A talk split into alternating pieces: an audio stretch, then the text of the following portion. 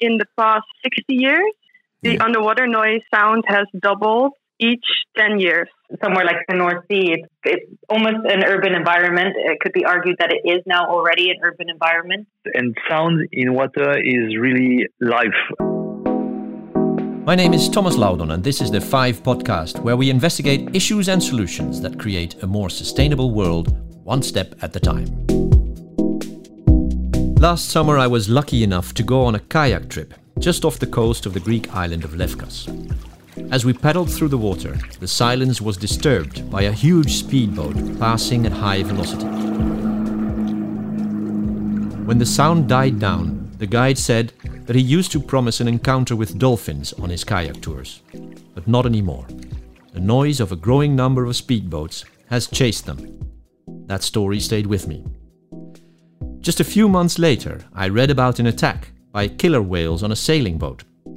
That's definitely not normal behavior for these animals. Could disturbance by sound have played a role in this attack?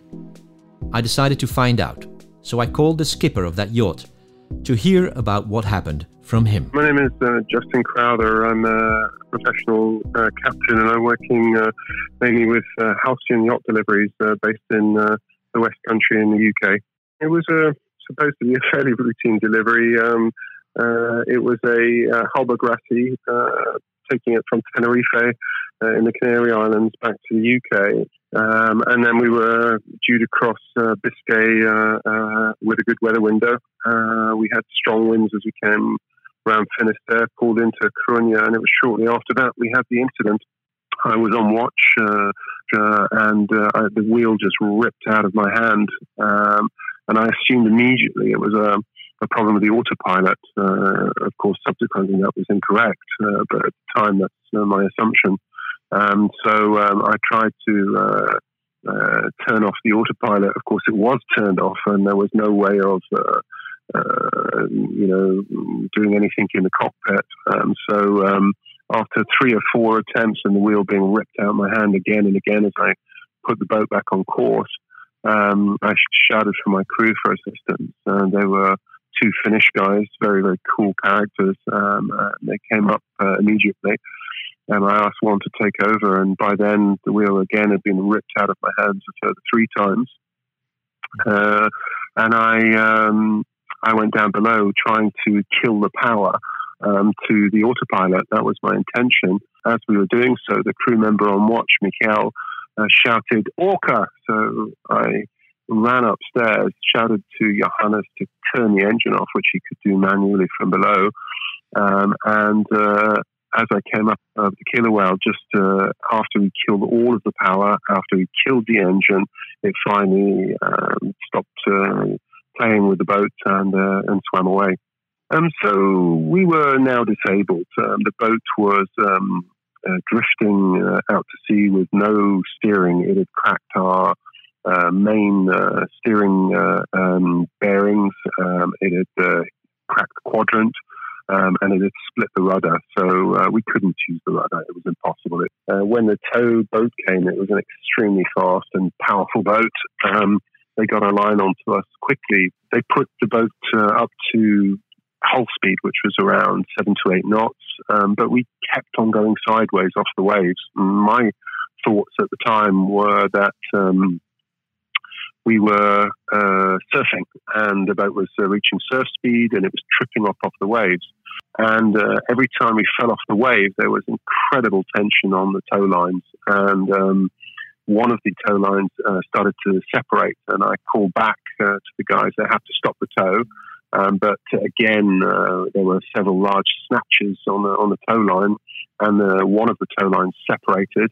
At that point, I threw the other tow line off when there was some slack in it, and we came to a stop. And at that point, uh, again, the orcas appeared, and they came right alongside me and looked at me as they went past and disappeared.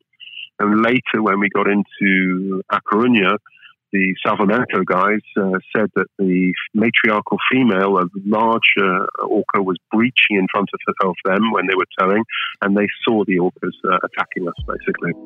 The next day, Justin and his crew realized just how lucky they had been. The big question on their mind was why? Why did the orcas attack? Is this because uh, uh, of uh, maybe sonar noises uh, from the vessels? Uh, is it may, maybe because of engine noise? Um, what uh, what was happening with the boat? Where and what sort of area was hap- where was the boat? What sort of depth of water? Um, all of these sort of questions are being asked because the scientists are definitely pointing it towards this as well, and it seems to be quite common uh, that uh, it's not not not all the cases, but quite common that as soon as the boat is disabled, as soon as the engine stops and all of the electronics are switched off, the attack stops. Anyone who's ever been underwater knows how different sound is below the surface. To us humans, at first it appears to be much more quiet than on land. But in fact, there's an abundance of sound down there.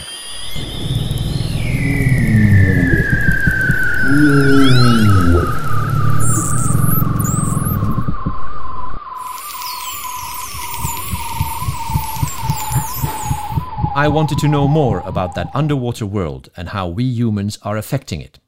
So I turned to three experts for guidance. Hi, Thomas. Yes, thank you very much. Um, my name is Natalie Houtman. Um, I work for WWF uh, Netherlands as ocean expert. My name is uh, Michel André. I am uh, the director of the Laboratory of Applied bioacoustic of uh, the Technical University of Catalonia in Barcelona. Yeah, um, my name is Serena Rivero. I work, work for the North Sea Foundation, uh, based in the Netherlands, in Utrecht, which is funny because it's quite far from the sea, but we work for the mostly the Dutch North Sea um, and also partly international. Uh, human ears are not made to uh, to hear underwater. Uh, our ear is made to hear above the water and uh, because um, this is uh, especially because we are made to hear above the water, so on land, in air, that uh, the presence of air in our auditory uh, external canal uh, makes the propagation of sound that comes from uh, water, which is a medium that is denser than air. When it gets to air, the air acts as a, as a mirror, and there is a drop in the intensity of the sound that uh, leads to um, practically uh, not a possibility to hear underwater. We only perceive a tiny percent of what is going on uh, in terms of sounds. And sound in water is really life. Uh, it's the only uh, information support that all the inhabitants of the sea have to exchange information, communicate, orientate. This is through sound. This is shared by all the living creatures in the ocean, uh, the perception of sound how important uh, sound is to animals. For example, what I really, what's a really touching example is humpback whale uh, mothers and calves. They whisper to each other, for mm. example, to avoid uh, to attract killer whales. Um, but then, yeah, if you imagine a, a, noisy ship is going to pass by, or um, a seismic uh, blasting occurs, then this might really um, interfere with with those those individuals and um, leave them vulnerable. It just demonstrates, uh, yeah, the power of, of, of sound uh, in the ocean. I'd say. So it might seem like a quiet area, but the well, the sea, a lot of animals they use sound to communicate, and if you really listen, there's sound everywhere in the sea. I think it's it's surprising because when you're in the air, when you're on land, you can't hear under the water. And so you don't realize that there's actually all this noise in there. It's a, it's a harmony of noise of animals communicating. Um, in the tropics, you can hear snapping shrimp, and they're snapping their little uh, um, claws. But you also hear parrotfish that are biting on coral and cleaning, and and the, yeah, of course, whales are renowned to communicate through sound. That's how they hunt. That's how they find their their mates. Um, so when I realized that, I mean, in a way, it's, it's clear, of course, they should communicate through sound because you can't see that well underwater. A lot of animals can't see that far, but they can hear that far. You can imagine a whale. Uh, you've probably heard of echolocation. Mm-hmm. So they use clicks to, to navigate to find where they are uh, and and also to find food. Um, they also communicate through sound, through clicks and, and whistles. It's very important. But so do fish. Fish also communicate using sound to find a mate, um, to forage, uh, to find to find their way around. And invertebrates even even use sound for those same purposes. You can even see that larvae, so very little babies of, of animals, they actually use sound to figure out where they should settle. Millions of years of evolution created a perfect underwater harmony that lasted until humans started invading the soundscape of the ocean. Yeah, we as humans have really changed soundscapes of meaningful natural sounds. Um, and actually, this was first also by removing natural sounds. For example, by removing fish and whales through whaling. Mm-hmm. Um, and secondly, uh, by ad- adding unnatural uh, noise of our own um, through shipping and explosions, pile driving, seismic surveys um, to find oil and gas, for example. Yeah. Um, so we're we're really adding another stress factor to um, yeah oceans that are already very busy. And just to, um, to give you an idea, in the past uh, 60 years, the yeah. underwater noise sound has doubled each 10 years. But it definitely came with um, technological advancements because it's somewhere like the North Sea, it's one of the busiest uh, in, in, the world. It's, it's almost an urban environment. It could be argued that it is now already an urban environment. It's the busiest shipping, uh, the ocean, the North Sea is the biggest, the busiest shipping channel in the world. Um, so you can imagine there's just constant noise not just from shipping, but you can imagine the pile driving. There's wind farms being built at large quantities in the North Sea. Uh, there's military activities. Um, there's uh, munition explosions mm. through the, the military. So they have to clear all uh, yeah, explosions or ordnance. Mm. Um, well, there's all kinds of noise, and it's been happening for years, of course, ever since we, we've used the, the sea. It's also important to note that there is no, normal natural sound in the ocean. So you have a wind, for example, produces sound, waves produces sound, and that's just common. It should be in the, in the North Sea.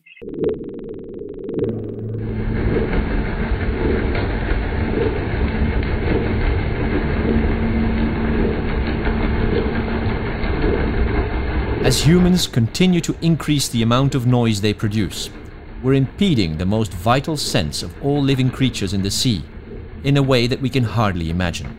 Well, we could try to come up uh, with an example, and I would take the vision. Uh, of course, we have five senses and we use them all. We need them all. But if there is one uh, without which we couldn't probably live uh, correctly, is uh, is the vision. Uh, and if we were only relying on one sense, and this would be vision, you can imagine that having flashes of bright light all the time in our eyes, or uh, having uh, continuously uh, this input of um, of um, of this light that prevents us to properly see, then we would be incapable of having a correct life on on Earth for the ocean creatures, this is exactly this. Then rely on many senses, but the one that is vital for them is the sound, perception of sound.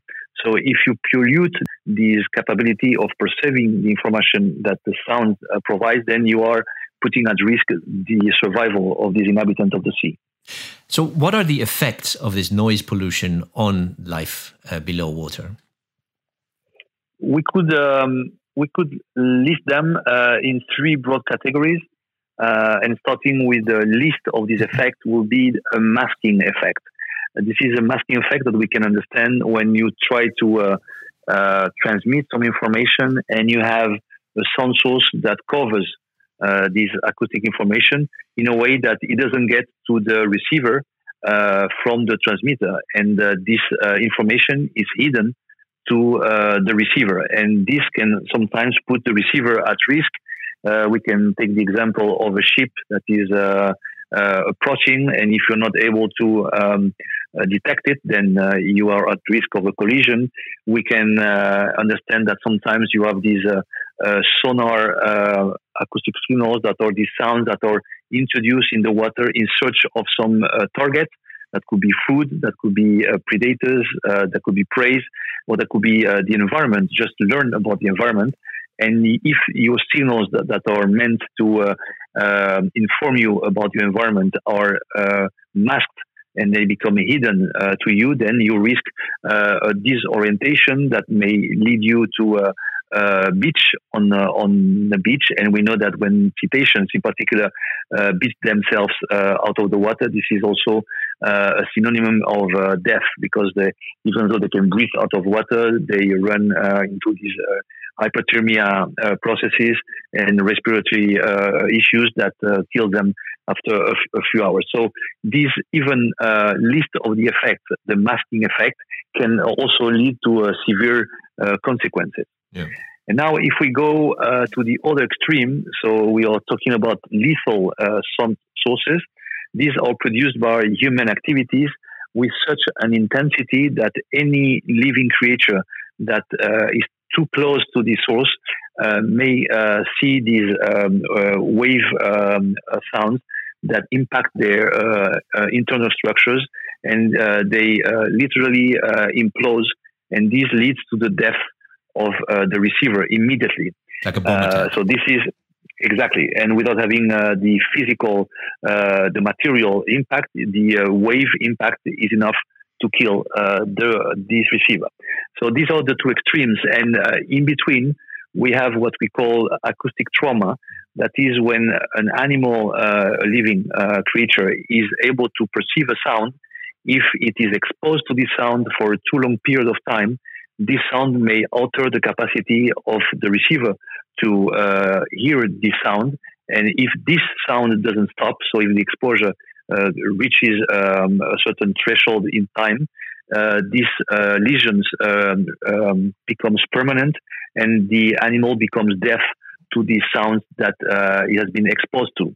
And uh, we can imagine these creatures, as we mentioned, that are in need of this acoustic information if they cannot hear it anymore because of this exposure to sound, so that their life uh, becomes impossible. Just because we humans can't see or hear the underwater noise pollution on land doesn't mean it won't affect us too. I can imagine, like, if you're listening now from your home and you're far away from the ocean, and you might think, like, uh, well, wow, how does this affect me? Um, well, it does because in the end, we're all linked to the ocean. I mean, the ocean has an important function to provide us with oxygen, um, with food, and um, leisure. So, yeah, in the end, a healthy ocean also means a healthy human population. Yeah, hundred percent. I think biodiversity is is very undervalued in a way because it's not usually given in an economic number, and it's bad to sometimes think in money. But the value of biodiversity is enormous to humans. Uh, we need a healthy North Sea to provide us with also all of our activities. So for fish, so you need for, for healthy fishing, you need of course a healthy North Sea or a healthy ocean um, with uh, with good biodiversity. Uh, not long ago, last year, the EU biodiversity strategy was released, um, explaining the, the biodiversity crisis in EU waters and everything that can be done or some steps that can be taken to improve the biodiversity. Among those things is also just reducing stress, reducing um, pressure on, the, on our oceans by reducing anthropogenic um, activities, but also by implementing enough marine protected areas. So areas where maybe you could even in, in, incorporate a, a noise, noise threshold an area where the noise can only reach a certain levels or noise inducing activities can, are not allowed to take place, which at the moment doesn't exist. From his lab in Barcelona, Michel André conducts some of the most advanced research on this topic. When you want to um, record and analyze uh, sounds in the ocean, you have to try to find a way to emulate uh, the human capacity that we know uh, is uh, very good to uh, memorize and uh, identify different sound sources. Uh, we are listening to a sound uh, and we identify it. And even though we don't hear these sounds for years, uh, as soon as, as, it is played again, then you remember that you have already heard this, this sound and you identify it. So this capacity of our brain is amazing. And the difficulty here is to teach a machine to do the same. Uh-huh. And not only a machine to analyze the sound and to memorize this, but to identify the different components of even unknown sounds. And this technique goes through uh, the use of uh, uh, AI, artificial intelligence techniques that are um, extracting the different components of the sound uh, um, um, keeping them or saving them in a database and looking for these features uh, anytime there is what we call an acoustic event that is uh, happening in the ocean, and we try to uh, match this event with a non-sound source uh, Uh, belonging to a biological species or to a, human sound or to natural physical um, sounds that are produced by earthquakes, waves, or rain. And this capacity to deal with uh, these different sound sources in real time and in an automated way is what we've been developing uh, in the last 20 years in our laboratory. So it's truly an artificial system, uh, starting with an artificial uh, uh, microphone that uh, collect the sound, sends the sound to an artificial brain that analyzes these uh, sounds, compare it with the database, immediately say, well, I know this sound. It is the sound that you heard three years ago or three seconds ago in at whatever depth or in another area. and then where we go much further than the human capacity is that we are able not only to hear the, our own sound, but the sound that are beyond our own capacity. And so these machines are able to uh, capture all the different sounds and they are also able to transmit this, which is something that uh, the human being is not able to do, is to uh, send this analysis immediately uh, to the internet. Wow. And this provides us with an information. Now we have uh, uh, over 150 channels that are streaming this information live uh, from most of the oceans on, of the world that allows us to compare the different levels of sound, compare the distribution of uh, the, the, creatures that live uh, in the ocean, and to inform us about how this is evolving and how much we need to do to try to uh, get back to this balance that we mentioned was vital for uh, our own survival. Of all the sources of noise pollution, shipping is the most prevalent. Reducing that sound is crucial to minimize the negative impact it has. At Marin, the Maritime Research Institute Netherlands, they employ high tech research methods in search for solutions. My name is uh, Frans Hendrik Lafeber. I work at Marin. We built a, a scaled down model of the ship and we test it in one of our basins. And we uh, also scale all the uh, the conditions, so the operating condition of the ship, so the, the speed and the propeller rotation rate, uh, but also the uh, the pressure inside the basin and we measure the noise. Um, yeah, we measure the noise from the ship. There's quite a few aspects. Uh, one of them is, for example, the flow noise, so just the, the, the, the, noise that comes from the fact that you push the hull through the water. And another one is the machinery that is inside the ship, like the engines, they vibrate. Uh, so they will uh, cause the structure of the ship and the hull of the ship to vibrate and make sounds in, in the water. Yes. But the main um, noise source from a propeller is what we call cavitation. Because if that happens, that is the dominant noise source. And it's also, it covers a very broad range of frequencies. So there's uh, always an overlap with the frequencies that, yeah, one of the marine species uh, typically uses. Mm-hmm. Uh, um, a propeller, it creates a very low pressure in the water at, at the front eh, to, to, to suck the propeller forward. Um, and this pressure becomes so low that it actually drops to below what is called the vapor pressure of water. So the water will start to evaporate. Okay. Um, it's, it's not boiling eh, because it doesn't get hot, yeah. uh, but it will form uh, yeah, bubbles of, of water vapor. And uh, behind the propeller, they will, then the pressure increases again. So these bubbles, they will uh, implode. And this is what causes uh, a lot of sound. And because these uh, cavitation bubbles can have a lot of different sizes. Uh, they also make sound over a very broad range of frequencies. Well, the difficulty here is that if you want to suppress cavitation, uh, you yeah you have to make changes to your propeller design, and um, yeah you will reduce the efficiency. It's a trade-off. But something that you can do is um, yeah, optimize the design of the hull of your ship. Because if you reduce the resistance of the ship, you need to generate less thrust. And this is good in, yeah, uh, both for your fuel efficiency, so just for also for your emissions to the air, like CO2, but also if you need to produce less thrust, uh, it's easier to design a propeller with less cavitation noise. The good news about noise pollution is that once you turn off the sound, it's gone. When you turn off uh, a sound source, its effect stops immediately, and this is an advantage when you want to deal with it. Yeah. And many of the sounds that we introduce in the ocean are not uh, welcome by anyone. Uh, a ship that produces noise doesn't bring any benefit to the uh, transport to the ship it, itself.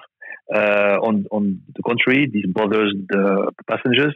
Uh, when you uh, build these windmills and you have this pile driving and, dri- and drilling operation, the sound that is associated to pile driving and drilling doesn't bring any benefit either to the operation. And the industries and operators agree to try to find ways to uh, limit this production of sound. What sort of solutions can can just anyone like me, uh, for instance, how can we contribute to diminishing that uh, that amount of noise in the ocean?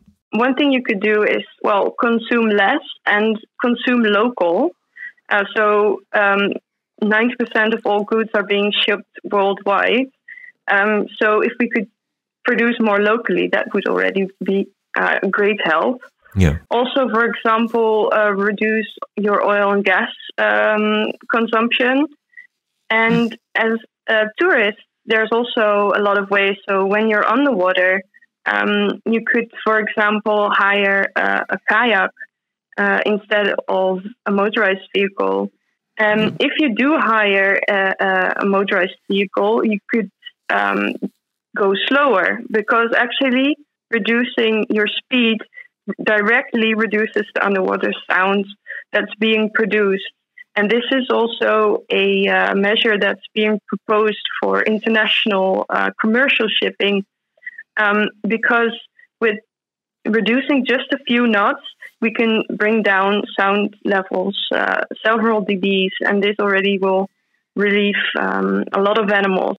I, I, think that is important to uh, underline that this is not because we are not on board of these uh, seismic vessels that are responsible to uh, look for oil or gas uh, uh in uh, in the ocean. This is not because we are not on board of these vessels that we are not co-responsible of uh, the effect that this noise and whatever effect these activities can have.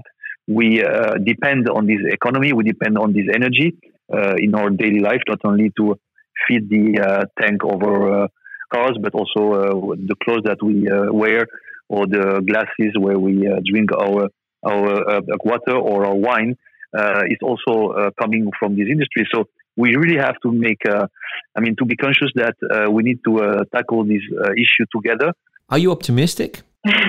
I'm a, always an optimist. I'm, I'm a I'm, I'm, a constant optimist. Yeah. So I, I am very optimistic about um, about nature, and I think uh, there's there's a lot to be done. There's a lot we can do.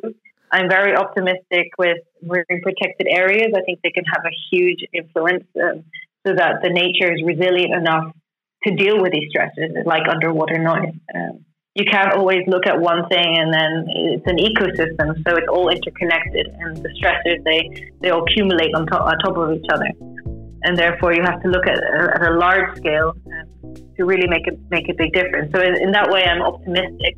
I, I really encourage people to listen to, to nature. This is one thing that we can all do. Mm-hmm. Uh, we can be with our kids uh, anywhere and then take the time to listen, and we can even listen how the wind in the trees are providing information to uh, the birds, to the insects, and not having to go very far away. I mean, this we can we can do it very close to our own house and take the children and speak uh, clearly to them that nature has a voice and we need to uh, listen to this voice. And the only way we uh, we can come back uh, to this uh, necessary balance for our own survival is to listen to nature. You've been listening to the Five podcast, brought to you by Five Media the Impact Media Foundation connecting thinkers and doers to co create a more sustainable future.